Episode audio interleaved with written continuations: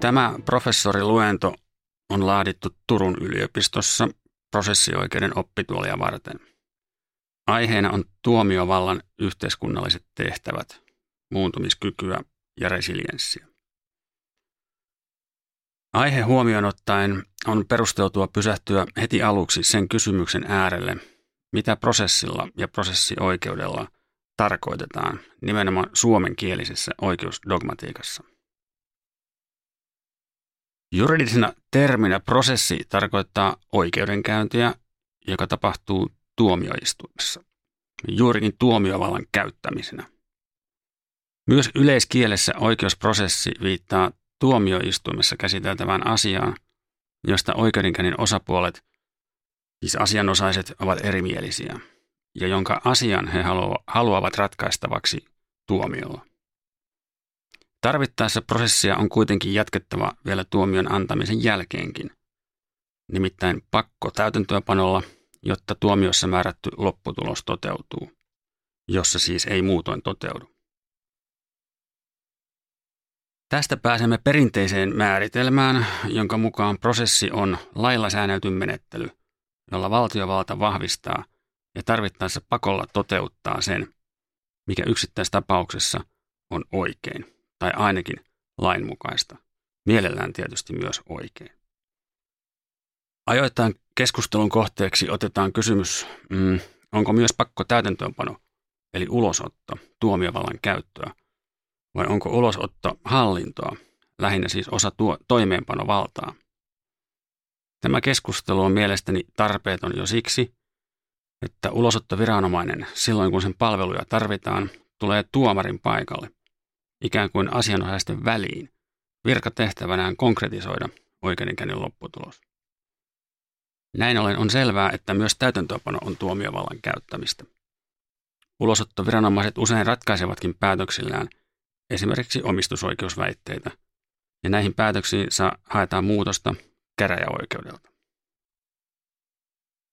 Kun prosessin tarkoituksena on vahvistaa ja toteuttaa lainmukainen lopputulos yksittäistapauksessa, on selvää, että prosessi, prosessi on keino, jolla pyritään tiettyyn tavoitteeseen. Ja tästä havaitaan, että prosessioikeus on menettelyä koskeva normisto, ja siten eri asia kuin aineellinen oikeus. Aineellinen eli materiaalinen oikeus osoittaa ne oikeudet ja velvollisuudet, jotka voidaan tarvittaessa tutkia, vahvistaa ja toteuttaa prosessioikeuden keinoin. Prosessioikeus ei koske lainkaan asianosaisten vaatimusten hyväksymistä tai hylkäämistä. Sen sijaan prosessioikeudellinen kysymyksen asettelu palautuu aina viime kädessä kahteen perusongelmaan.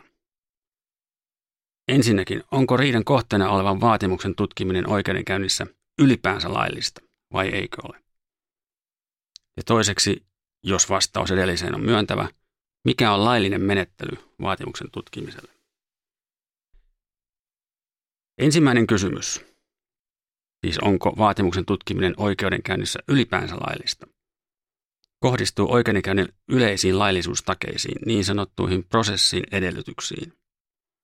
Ne ovat muodollisia vaatimuksia, joiden on täytyttävä, jotta oikeudenkäynti edes voi olla laillinen. Jos vaatimus tutkitaan jonkin prosessin edellytyksen puuttuessa, oikeudenkäynti ei ole laillinen, vaikka menettely olisi muutoin moitteetonta ja vaikka jutussa annettu tuomiokin olisi aineellisen oikeuden valossa suorastaan loistava taidonnäyte. Esimerkkinä prosessin edellytyksistä voidaan mainita tuomioistuimen kokoonpanon laillisuus, mihin sisältyy tietenkin myös vaatimus tuomareiden esteettömyydestä. Euroopan unionin prosessuaalisen lainsäädännön laajennuttua on myös niinkin vanhanaikaiselta kuulostava aihe kuin tuomioistinten toimivalta kokenut todellisen renessanssin. Rajat ylittävissä oikeudenkäynnissä ei ole mitenkään tavatonta, että vastaajat vaativat kanteen tutkimatta jättämistä sillä perusteella, että asia vastaajan väitteen mukaan kuuluu toisen jäsenvaltion tuomiovallan piiriin. Entäpä sitten tuomiovallan yhteiskunnalliset tehtävät eli funktiot? Niistähän on tänään tarkoitus saada jonkinlainen ote.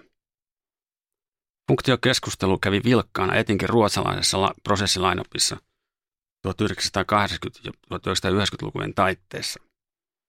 Keskustelu rantautui myös Suomeen. Kommunismin diktatuurien kaaduttua ja Suomenkin vapauduttua viimein hakeutumaan eurooppalaisten sivistysyhteisöjen, ensin Euroopan neuvosto ja sitten Euroopan unionin jäseneksi, alkoi kausi, jossa funktiokeskustelu koettiin ehkä jollain tavoin loppuun kalutuksi. Funktioiden sijasta prosessioikeuden teoretisoinnissa olikin nyt keskityttävä prosessuaalisiin ihmisoikeuksiin, siis oikeudenkäynnin oikeudenmukaisuuteen. Ajat kuitenkin muuttuvat ja kuten hyvin tiedetään, ovat parin viime vuoden aikana jälleen muuttuneet radikaalisti, aivan lähialueillammekin. Noin 15 minuutin professoriluonnolla ei ole mahdollista ottaa haltuun ilmiötä, jota voidaan aivan epäröimättä kutsua fasismin uudelleennousuksi Euroopassa. Täältä osin totean vain, että tuomiovallan yhteiskunnallisten funktioiden joukossa perus- ja ihmisoikeuksien puolustaminen vahvistuu nykyoloissa entisestään. Mutta tämän lisäksi on edelleen hyödyllistä tehdä aika ajoin katsaus siihen, mikä oikeuttaa niinkin laajan normiston kuin esimerkiksi Suomen prosessioikeuden voimassaolon.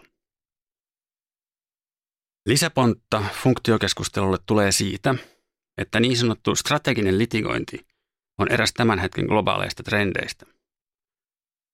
Strateginen litigaatio tai litigointi voidaan määritellä monenlaisin sanakääntein, esimerkiksi siten, että strategisessa litigaatiossa tavoitellaan sopivien yksittäistapausten etsimistä oikeuskanteita varten, jotta oikeudellisen linjavedon kautta saataisiin aikaan laajempi yhteiskunnallinen muutos.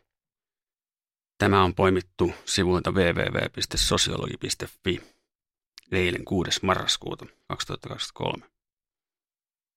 Julkisuudessa eniten näkyvillä olleet strategisen litigaation prosessit ovat viime aikoina koskeneet kanteita – joiden motiivina on ilmastonmuutos ja siihen varsin taidokkaasti kytketyt yksittäiset artiklat Euroopan ihmisoikeussopimuksesta.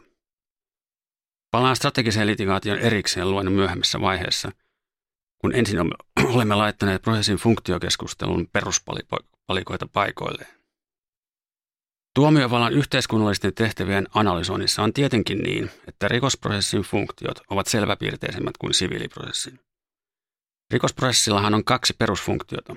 Rikosvastuun toteuttaminen ja syytetyn suojaaminen. Kumpikin funktio edellyttää valtiovallan väliintuloa. Suomen kaltaisessa valtiossa ei ole ajateltavissa, että aineellisen rangaistusvastuun toteutus jätettäisiin yksityisautonomian varaan.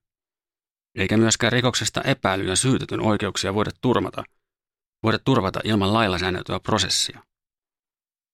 Niinpä varsinainen funktiokeskustelu yliopistoissa, oikeustieteellisissä tiedekunnissa, onkin koskenut siviiliprosessin yhteiskunnallisia tehtäviä, ja niistä etenkin sopimusvapauden alaisia riitoja. Voidaan kysyä edelleen, onko todella niin, että vapaat rationaaliset oikeussubjektit eivät pysty manageeraamaan yksityisautonomiansa piiriin kuuluvia keskinäisiä asioitaan kevyemmällä sääntelyllä kuin mikä voimassa oleva siviiliprosessioikeus on. Ja onko myös niin, siis onko todella niin, että markkinatalous ei omien lainalaisuuksiinsa avulla kykene selviämään velallisten maksukyvyttömyysongelmista kevyemmällä sääntelyllä kuin nykyisin voimassa oleva maksukyvyttömyysoikeus, joka siis sisältää konkurssioikeuden ja elvytysmenettelyt, siis maksukyvyn palautusmenettelyt. Hyvät kuulijat, tuomiovallan funktiokeskustelun merkitys kiteytyy juuri näihin kysymyksiin. Vaikka keskustelu onkin pääosin akateemista diskurssia, ja vaikka oikeudenkäyntien valtavirta hoituu aivan mallikkaasti ilman funktiopohdintoja, funktionäkemykset konkretisoituvat vaikeissa jutuissa. Kun yksittäisen riidan ajaminen ja ratkaiseminen edellyttää riitaisen näytön arviointia ja ehkä myös lain tulkintaa, on erittäin hyödyllistä pysähtyä arvioimaan, mitä yhteiskunnallisia päämääriä tavoitellaan, tavoitellaan asioiden ajamisella, käsittelyllä – ja ratkaisemisella juuri tuomioistuimissa. Oikeuskirjallisuudessa perinteisesti vallinneen näkemyksen mukaan siviiliprosessin yhteiskunnallinen funktio on oikeussuojan antaminen yksityisoikeudellisille intresseille, siis siviilioikeudellisille vaatimuksille. Näin on syntynyt oikeussuojafunktio, joka painottaa aineellisen siviilioikeuden toteutumista yksittäisissä siviiliriidoissa – Tuomarille tämä tarkoittaa, että yksittäinen juttu on ratkaistava aineellisen oikeuden mukaisesti, kiinnittämättä huomiota siihen, onko lopputuloksella mahdollisesti laajempia vaikutuksia oikeusjärjestyksen toteutumiseen.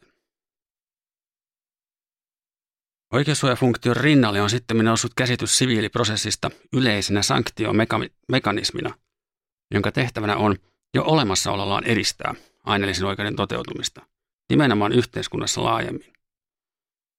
Tämän sanktiomekanismifunktion ytimeen kuuluu ajatus siitä, että siviiliprosessin tärkein tehtävä on käyttäytymisen ohjaaminen yhteiskunnassa yleensä, jotta aineellinen oikeus ja etenkin sen taustalla vaikuttavat tavoitteet toteutuisivat.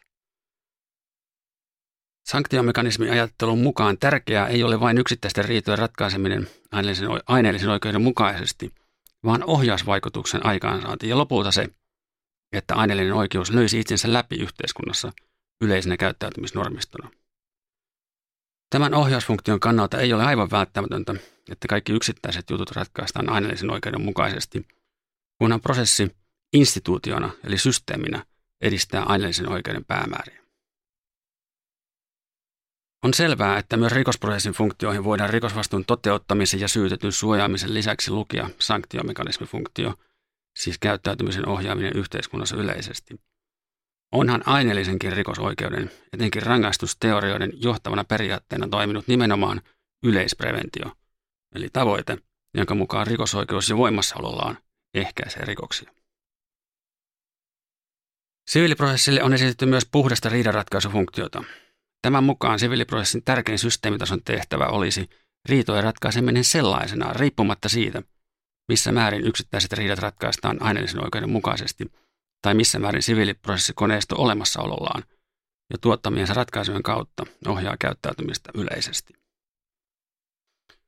Riidanratkaisufunktion merkityksen voidaan katsoa vahvistuneen sitä mukaan, kuin siviiliriitojen sovittelua on pyritty laajentamaan ja sovitteluun käytettäviä resursseja on lisätty. Viimeaikainen kritiikki lähisuhdeväkivaltaa koskevien rikosasioiden sovittelusta ilmentää, että sovitteluideologia on laajentunut myös rikosprosessin alueelle. Suomen osakseen saama kritiikki lähisuhdeväkivaltatapausten sovittelusta on sekä teoreettisesti että konkreettisten ihmisoikeuksien perusteella täysin ymmärrettävää, itse asiassa tervetullutta. Siviiliprosessissa ää, eri funktioiden merkitys ja painoarvo vaihtelevat sen mukaan, onko asia sopimusvapauden piirissä vai ei. Onhan selvää, että lapsen huoltoa ja tapaamisoikeutta koskevassa riidassa tuomioistuimen velvollisuus valvoa viran puolesta lapsen etua korostaa lasta koskevan riidan ratkaisemasta – lainmukaisesti, siis lapsen edun mukaisesti. Puhtaalla riidanratkaisufunktiolla, jonka mukaan lopputuloksen lainmukaisuudella ei ole yhtä suurta merkitystä, ei voi olla lapsiriidoissa samanlaista asemaa. Näin siitä huolimatta, että vanhempien sovinnollisuus lapsensa huollosta, tapaamisoikeudesta ja elatuksesta on yleisesti tavoiteltava päämäärä, mutta nimenomaan lapsen edun toteutumisen tarkoituksessa, ei pelkästään riidan hoitamiseksi pois päiväjärjestyksestä. Arvoisat kuulijat, lähestymme luentoni kovaa ydintä. Nimittäin prosessin funktioihin on syytä lisätä myös oikeuden kehittämistehtävä, eli sellaisten ennakkotapausten ratkaiseminen, joissa voidaan antaa oikeusohjeita sovellettaviksi tulevissa samankaltaisissa asioissa. Tulkinnanvaraisten tapausten ja oikeuden kehittämisfunktion kautta tuomiovalta epäilemättä tukee ja täydentää lainsäädäntövaltaa.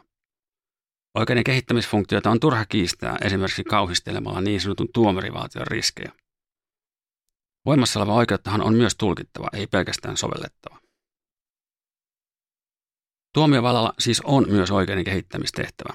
Sikäli kuin valtiovallan kolmioista kuitenkin halutaan pitää kiinni, kuten esimerkiksi Suomessa edelleen halutaan, on pidettävä kirkkaana mielessä, että vastuu voimassa olevan oikeuden sisällöstä kuuluu ensisijaisesti lainsäädäntövaltaa käyttävälle parlamentille, joka puolestaan pääsee käyttämään valtaansa vain toimeenpanovaltaan kuuluvan lainvalmistelukoneiston kautta. Näin palaamme edelleen jo lyhyesti mainittuun strategiseen litigointiin. Vaikka siinä on uutuuden viehätystä ja peruspäämäärät ovat kannatettavia, ei olisi rationaalista sulkea silmiämme niiltä riskeiltä, joita oikeuden kehittämisfunktion kautta mahdollisesti aiheutuu tuomiovallan käytölle. Analysoitaessa strategisen litigaation perusagendaa huomio kiinnittyy ensimmäisenä siihen, että niin sanottujen sopivien juttujen etsintä ja ajaminen eivät ole millään tavoin uusia ideoita. Päinvastoin ennakkoratkaisujuttujen ajaminen ylimpiin tuomioistuimiin on yhtä vanha ajatus kuin tuomioistuinten hierarkia ja siihen siirryttävä oikeus hakea muutosta alemman tuomioistuimen ratkaisuun. Kuitenkin esimerkiksi Suomen ja Ruotsin ylimmille tuomioistuimille ominainen piirre on ollut ja on edelleen, että tuomiovallan on mahdollisimman pitkälti vältettävä lainsäätäjän tontille astumista. Mitä tämä välttely edellyttää? Ainakin sitä, että ennakkoratkaisulle otollisia juttuja toki etsitään ja ratkaistaan, mutta ennakkoratkaisuja annetaan vain voimassa olevan oikeuden tulkinnasta. Painoa juuri näillä kolmella sanalla. Voimassa olevan oikeuden tulkinnasta. Strategisen litigaation nimissä tapahtuva asioiden ajaminen pysyy riskeiltään hallittavissa, kunhan tuomiovallan tehtäviin ei yritetä tuoda asioita, joita ei säännellä, eikä ole tarkoituskaan säännellä oikeusnormeilla. On totta, että yhteiskunnallisten ongelmien oikeudellistuminen tai niiden tarkoitushakuinen oikeudellistaminen, eli juridisointi, vaikeuttaa rajojen asettamista sille, millaiset asiat ylipäänsä kuuluvat tuomiovallan käytön kohteiksi ja millaiset eivät. Kovin ekspansiivinen aktivismi strategisen litigaation nimissä saattaa olla toimintaa, jota ei ole syytä ihailla. Jälleen olettaen, että valtiovallan kolmiakoa edelleen pidetään sivistysvaltion peruselementtinä. Eikä siis haluta ottaa riskiä sellaisesta kehityksestä, kuin eräissä Euroopan unioninkin jäsenvaltioissa on viime vuosina nähty. Eräästä Euroopan neuvoston jäsenvaltiosta puhumattakaan.